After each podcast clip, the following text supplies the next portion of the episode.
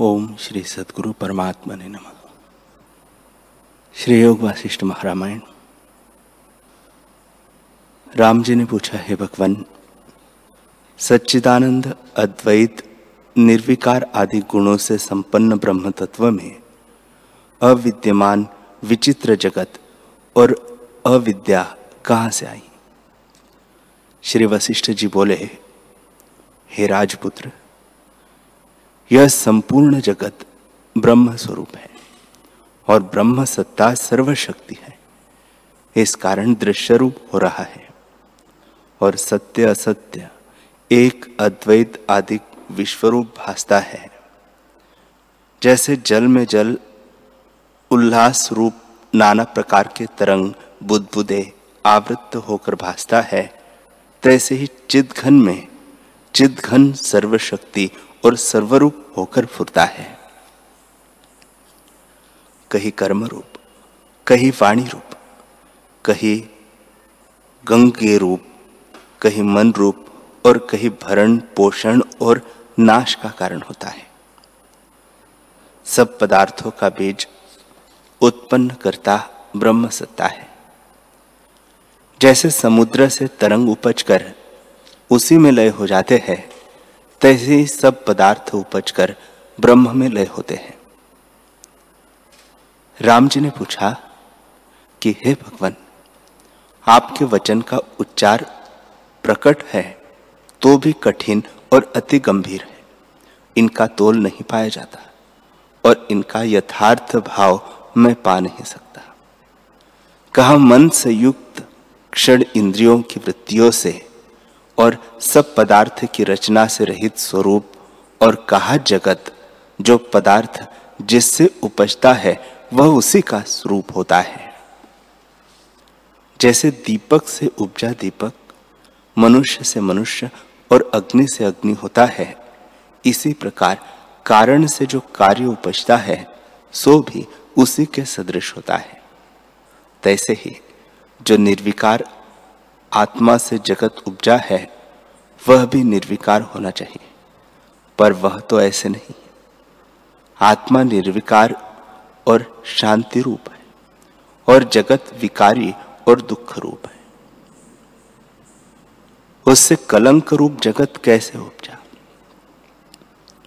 इतना कहे वाल्मीकि जी बोले कि जब इस प्रकार राम जी ने कहा, तब ब्रह्मर्षि वशिष्ठ जी बोले कि हे रामचंद्र जी, यह सब जगत ब्रह्म रूप है, पर नाना प्रकार मलिन रूप जो भासता है, सो मलिनता सत नहीं। जैसे तरंग के समूह समुद्र में फुरते हैं, सो मलिनता रूप धूल नहीं है, वही रूप है। तैसे ही आत्मा में जगत कुछ कलंक नहीं है, वही रूप है। जैसे अग्नि में उष्णता अग्नि रूप है तैसे ही आत्मा में जगत आत्म रूप है, भिन्न नहीं। राम जी ने फिर पूछा कि, हे ब्राह्मण, निर्दुख और निधर्म से जो यह दुख रूप जगत उपजा है, यही कलंक है। आपके वचन प्रकाश रूप है और मुझे स्पष्ट नहीं भासते। मैं इसको नहीं जान सकता।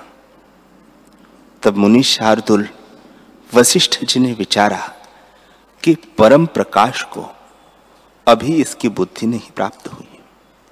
कुछ निर्मल हुई है और पद पदार्थ को जानता है, परंतु परमार्थ वेदता नहीं हुआ।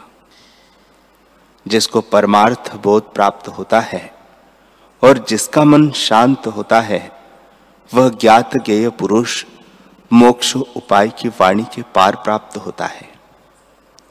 और संसार रूप रूपी अविद्यामल उसको नहीं भासता। वह केवल अद्वैत सत्ता देखता है। जब तक मैं और उपदेश राम जी को न करूँगा, तब तक इसको विश्राम न होगा। जो अर्थ प्रवृद्ध है उसको सब ब्रह्म ही कहना नहीं शोभता, क्योंकि उसका चित्त भोगों से सर्वथा व्यतिरेक नहीं हुआ। सर्व ब्रह्म के वचन सुन के वह भोगों में आसक्त होगा, जो नाश का कारण है, जिसको परम दृष्टि प्राप्त हुई है, उसको भोग की इच्छा नहीं उपजती। इससे सर्व ब्रह्म का कहना राम जी को सिद्धांत काल में शोभेगा। गुरु को शिष्य के प्रति प्रथम सर्व ब्रह्म कहना नहीं बनता। प्रथम शम दम आदि गुणों से शिष्य को शुद्ध करे। फिर सर्व ब्रह्म शुद्ध, तू है ऐसे उपदेश करे। तो उससे वह जाग उठता है। जो अज्ञानी अर्ध प्रबुद्ध है, उसको ऐसा उपदेश करने वाला गुरु उसको महानरक में डालता है। जो प्रबुद्ध है, उसकी भोग की इच्छा क्षीण हो जाती है और वह निष्काम पुरुष है। इसको उससे अविद्या रूपी मल नहीं रहता और उसको उपदेश करने की आवश्यकता नहीं। इस प्रकार विचार कर अज्ञान रूपी तम के नाश करता और ज्ञान के सूर्य भगवान वशिष्ठ जी ने राम जी के प्रति कहा। वशिष्ठ जी बोले, हे राघव, कलनारूप कलंक ब्रह्म में है व नहीं है, यह मैं तुमसे सिद्धांत काल में कहूँगा, अथवा तुम आप ही जानोगे। ब्रह्म सत्ता सब शक्ति रूप, सर्वव्यापक सर्वगत है और सब उसी में रचे हैं। जैसे इंद्रजाली विचित्र शक्ति से अनेक रूप रचता है और सत्य को असत्य और असत्य को सत्य कर दिखाता है, तैसे ही आत्मा मायावी परम इंद्रजाली अघटन घटना है। अर्थात जो न बने, उसको भी बनाती है। वह अपनी शक्ति से पहाड़ को गड्ढा करती है बेल में पाषाण लगाता है और पाषाण में बेल लगाता है। वन की पृथ्वी को आकाश करता है और आकाश को पृथ्वी करता है और आकाश में वन लगाता है।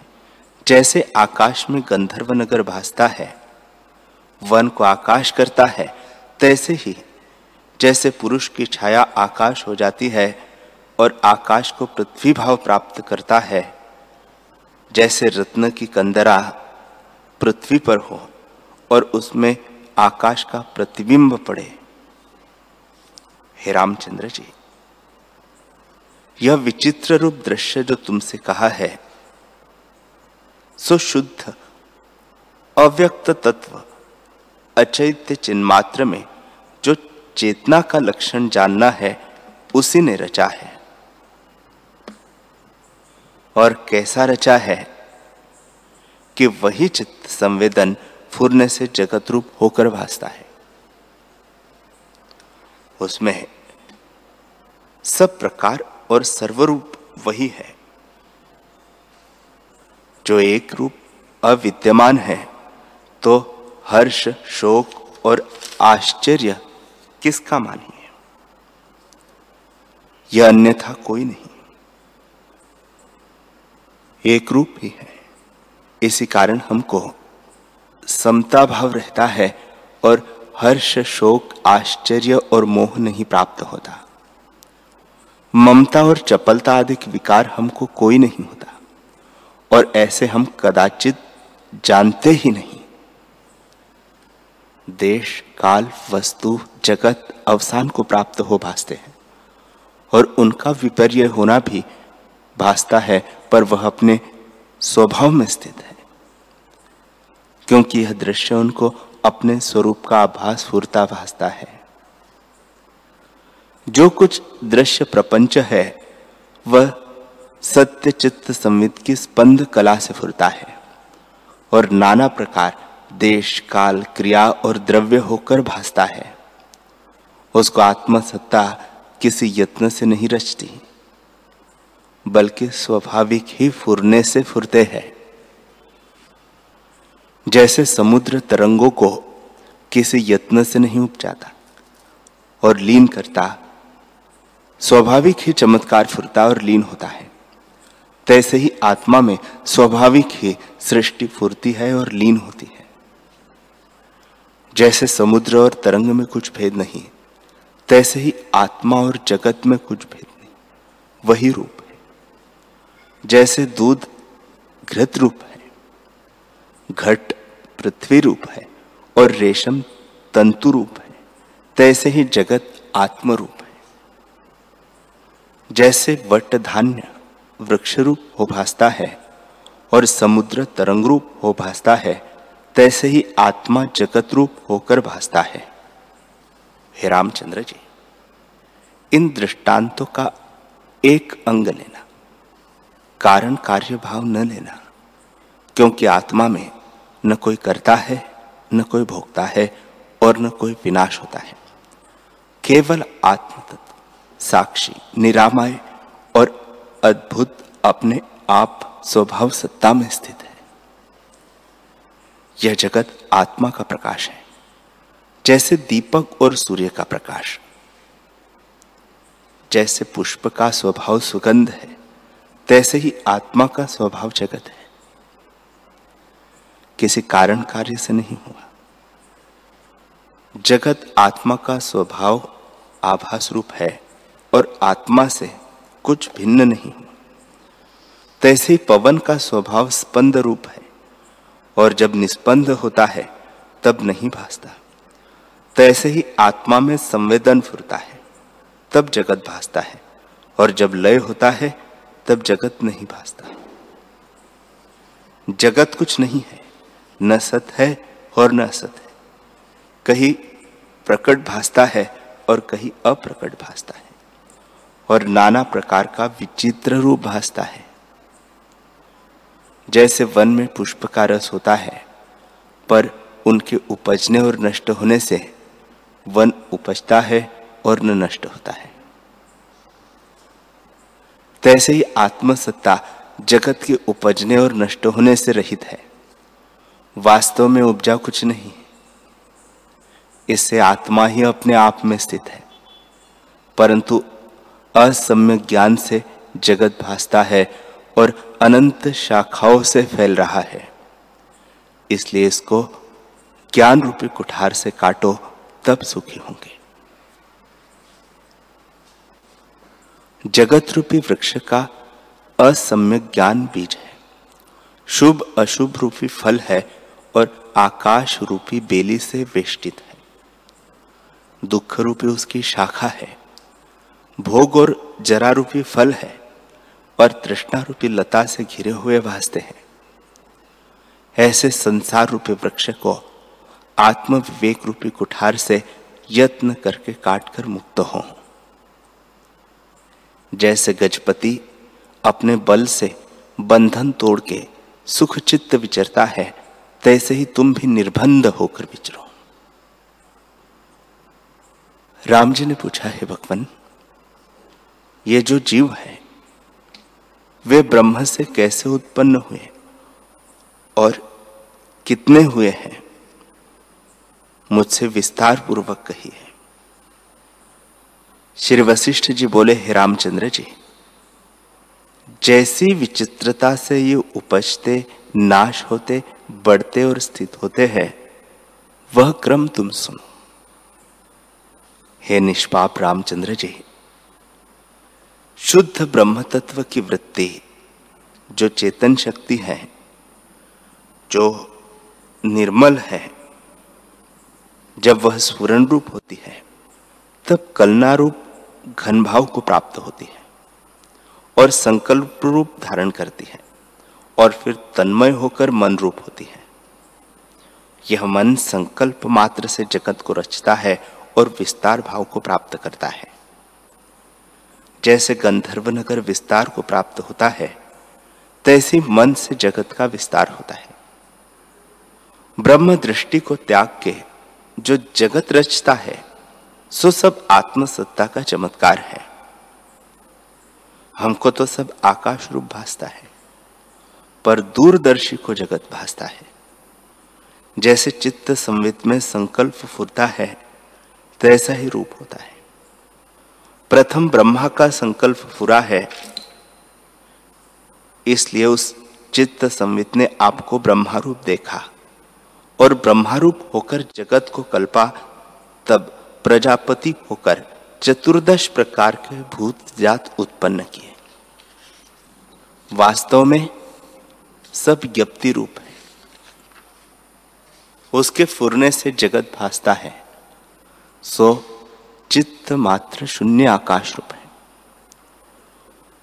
वास्तव में शरीर कुछ नहीं, संकल्प मात्र है। स्वप्न नगर भ्रांति से भासते हैं।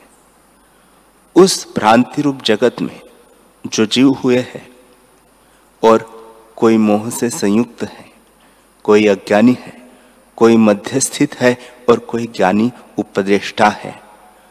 जो कुछ भूत जात है, वे सब आधि व्याधि दुख से दीन हुए हैं। उनमें कोई ज्ञानवान सात्विकी है और कोई राजसी तामसी है। जो शांतात्मा पुरुष है उनको संसार के दुख कदाचित स्पर्श नहीं करते। वे सदा ब्रह्म में स्थित रहते हैं।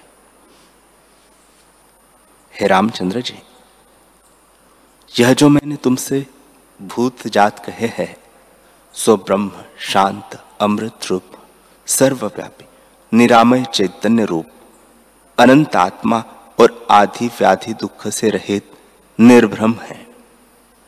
जैसे अग्नि जैसे अनंत सोमचल के किसी स्थान में तरंग फुरते हैं, तैसे ही परब्रह्म सत्ता के किसी स्थान में जगत प्रपंच फुरता है। फिर राम जी ने पूछा, है भगवान, ब्रह्म तत्व तो अनंत, निराकार, निर अवयव क्रम है। उसका एक अंश स्थान कैसे हुआ? निर अवयव में अवयव क्रम कैसे होता है? वशिष्ठ जी बोले, हे रामचंद्र जी उस कर के उपजे है अथवा उससे उपजे है, यह जो कारण और उपादान है, वह भ्रांति मात्र है। यह शास्त्र रचना व्यवहार के निमित्त कही है, परमार्थ से कुछ नहीं है। अवयव से जो देशादि कल्पना है, वह क्रम से नहीं उपजी। उदय और अस्त पर्यंत दृष्टि मात्र भी नहीं, पर कल्पना मात्र है। वह कल्पना भी आत्मा रूप है। आत्मा से रहित कल्पना भी कुछ वस्तु नहीं है। न कुछ हुई है, न कुछ होगी। उसमें जो शब्द, अर्थ आदि युक्ति है, वह व्यवहार के निमित्त है। परमार्थ में कुछ नहीं। शब्द, अर्थ मात्र। जगत कल्पना उस करके उपजी है और उससे उपजी है, यह द्वितीय कल्पना भी नहीं। यह तो तन्मय, शांत रूप, आत्मा ही है और कुछ नहीं। जैसे अग्नि से अग्नि की लपटे फुरती है, सो अग्नि रूप है और उससे उपजी और उस करके उपजी। यह कल्पना अग्नि में कोई नहीं। अग्नि ही अग्नि है। तैसे ही जन और जनक, अर्थात कार्य और कारण भेद आत्मा में कोई नहीं। कोई कारण भाव कल्पना मात्र है। जहाँ अधिकता और न्यूनता होती है, वह कारण कार्य भाव होता है कि यह अधिक कारण है और वह कार्य है। भिन्न भिन्न कारण कार्य भाव बनता भी है और जहाँ भेद होता है, वह भेद कल्पना भी हो, पर एक अद्वैत में शब्द कैसे हो और शब्द का अर्थ कैसे हो? जैसे अग्नि और अग्नि की लपट में कुछ भेद नहीं होता, तैसे ही कारण, कार्य, भाव आत्मा में कोई नहीं। शब्द अर्थ कल्पना मात्र है। जहाँ प्रतियोगी, व्यवच्छेद और संख्या भ्रम होता है, वह द्वैत और नानात्व होता है। जैसे चेतन का प्रतियोगी जड़ और जड़ का प्रतियोगी चेतन है। व्यवच्छेद अर्थात परिचिन्न वह है जैसे घट में आकाश होता है और संख्या यह है कि जैसे जीव और ईश्वर। यह शब्द अर्थ द्वैत कल्पना में होते हैं और जहाँ एक अद्वैत आत्मा ही है, वह शब्द अर्थ कोई नहीं। जैसे समुद्र में तरंग, बुदबुदे, सब ही जल है और जल से कुछ भिन्न नहीं। तैसे ही शब्द और अर्थ कल्पना वास्तव में ब्रह्म है। जो बोधवान पुरुष है, उनको सब ब्रह्म ही भासता है। चित्त भी ब्रह्म है, मन भी ब्रह्म है और ज्ञान शब्द, अर्थ भी ब्रह्म है। ब्रह्म से कुछ भिन्न नहीं, और उससे जो भिन्न भासता है, वह मिथ्या ज्ञान है। जैसे अग्नि और अग्नि की लपटों की कल्पना भ्रांति मात्र है, तैसे ही आत्मा में जगत की भिन्न कल्पना असत रूप है। जो ज्ञान से रहित है, उसको दृष्टि दोष से सत्य हो भासता है। इससे सर्व ब्रह्म है। ब्रह्म से भिन्न कुछ नहीं। निश्चय करके परमार्थ ब्रह्म से ब्रह्म ही है। सिद्धांत काल में तुमको यही दृष्टि उपजेगी।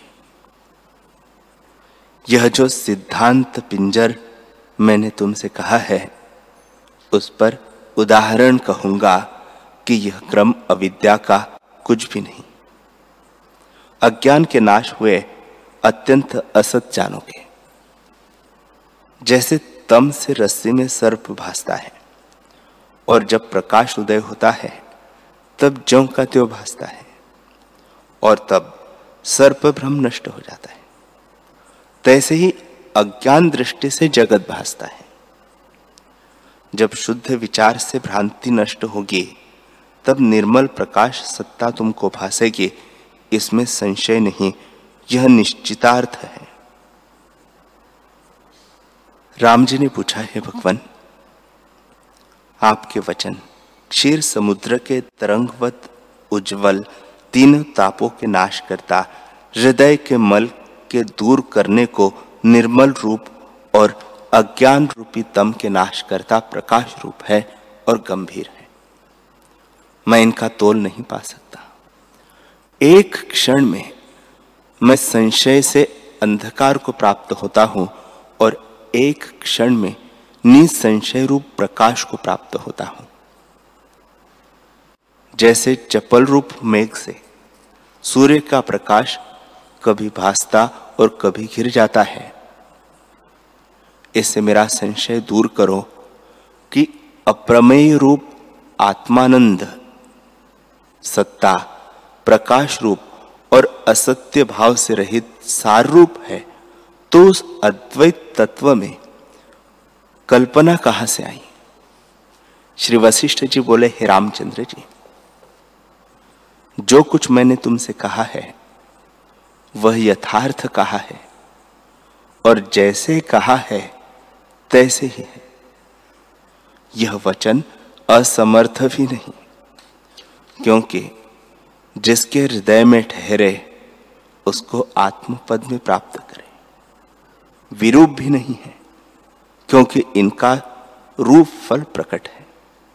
जिसके धारण से संसार के सब दुख मिट जाते हैं और पूर्वापार विरोध भी नहीं है। और कि प्रथम कुछ और कहा और पीछे कुछ और कहा। जो कुछ मैंने कहा है, सो यथार्थ कहा है। परंतु ज्ञान दृष्टि से जब तुम्हारा हृदय निर्मल होगा और विस्तृत बोध सत्ता हृदय में प्रकाशेगी, तब तुम मेरे वचनों के तात्पर्यों को हृदय में ठीक जानोगे। तुमको जो मैं उपदेश करता हूँ, सो वाच्य वाचक शास्त्र के संबंध जताने के निमित्त करता हूँ।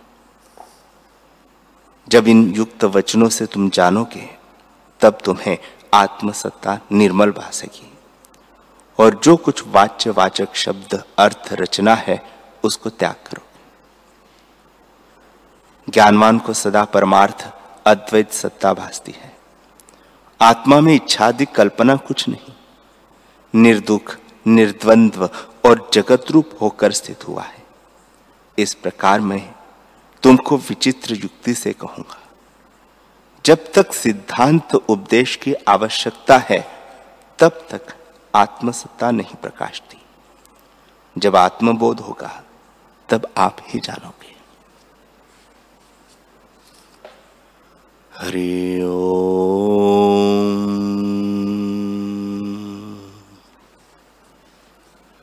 हरि